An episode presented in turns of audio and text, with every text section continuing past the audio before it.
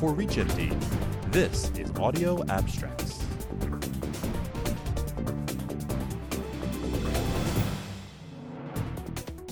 My name is Kunjo Gandhi, and I'm a practicing gastroenterologist in Atlanta, Georgia, and a member of REACH IBD. I will be reviewing an article recently published in Inflammatory Bowel Disease titled Anti TNF Treatment for Extraintestinal Manifestations of Inflammatory Bowel Disease in the Swiss IBD Cohort Study.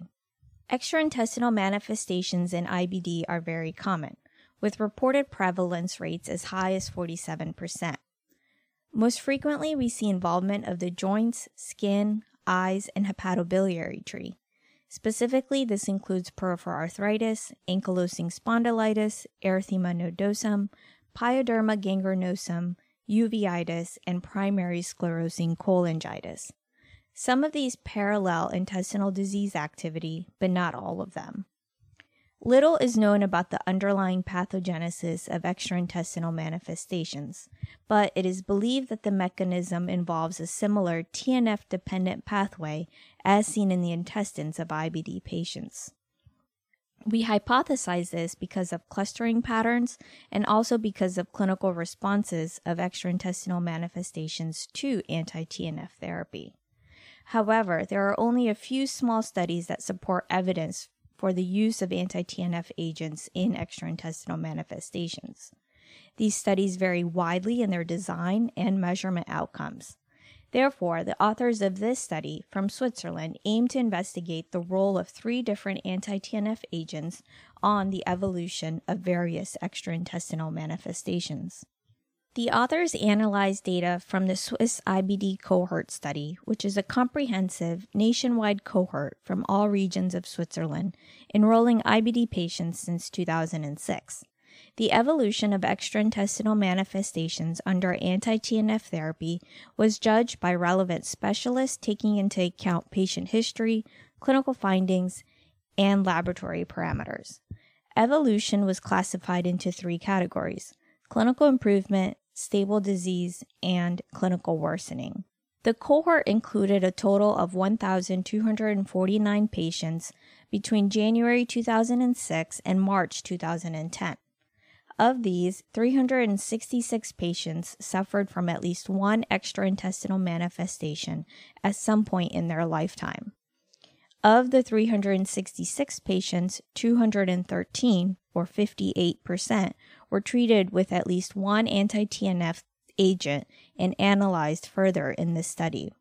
The profile of the treated patients is that 36% were men, 19% had ulcerative colitis, 78% had Crohn's disease, 3% had IBD unclassified.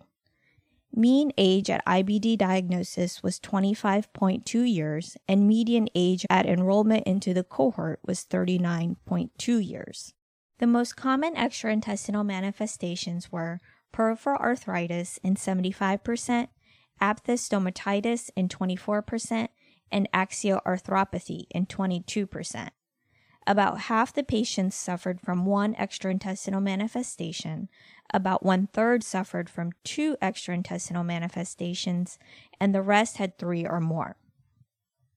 Duration from IBD diagnosis to extraintestinal manifestation ranged from negative 17.7 years to positive 34.2 years, with a median of 4.4 years.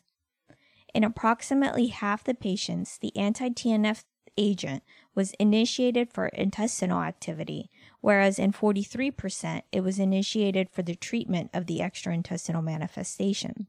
Overall, there was good response to extraintestinal manifestations under anti TNF therapy.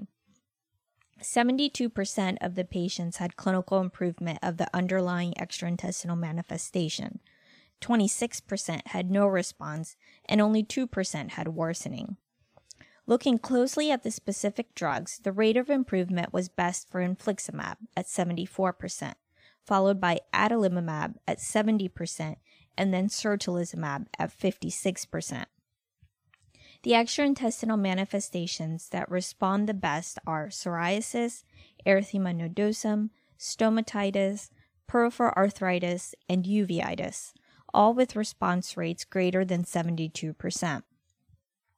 The response rate for PSC and axial arthropathy were modest at approximately 62%. The response rate for pyoderma gangrenosum was lowest at 50%. Prior reports have not shown anti TNF therapy to be beneficial in PSC, so it's surprising to see an effect here. It would be of interest to investigate the study's criteria for determining improvement. A significant number of patients in this study were on concomitant therapy with steroids and immunomodulators. However, there was no difference in response rates when comparing patients on anti TNF therapy alone versus those on concomitant immunosuppressive therapy. This would suggest that the effect is mainly due to the anti TNF agent. This study is one of the largest analysis of extraintestinal manifestation management, but it is limited in its retrospective design. Nonetheless, the findings verify that anti TNF agents are a valuable treatment option. However, to clearly establish their role, a randomized controlled trial is needed.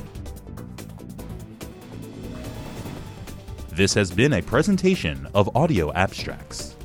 For more information and for reference links of this article, visit reachmd.com slash audio abstract.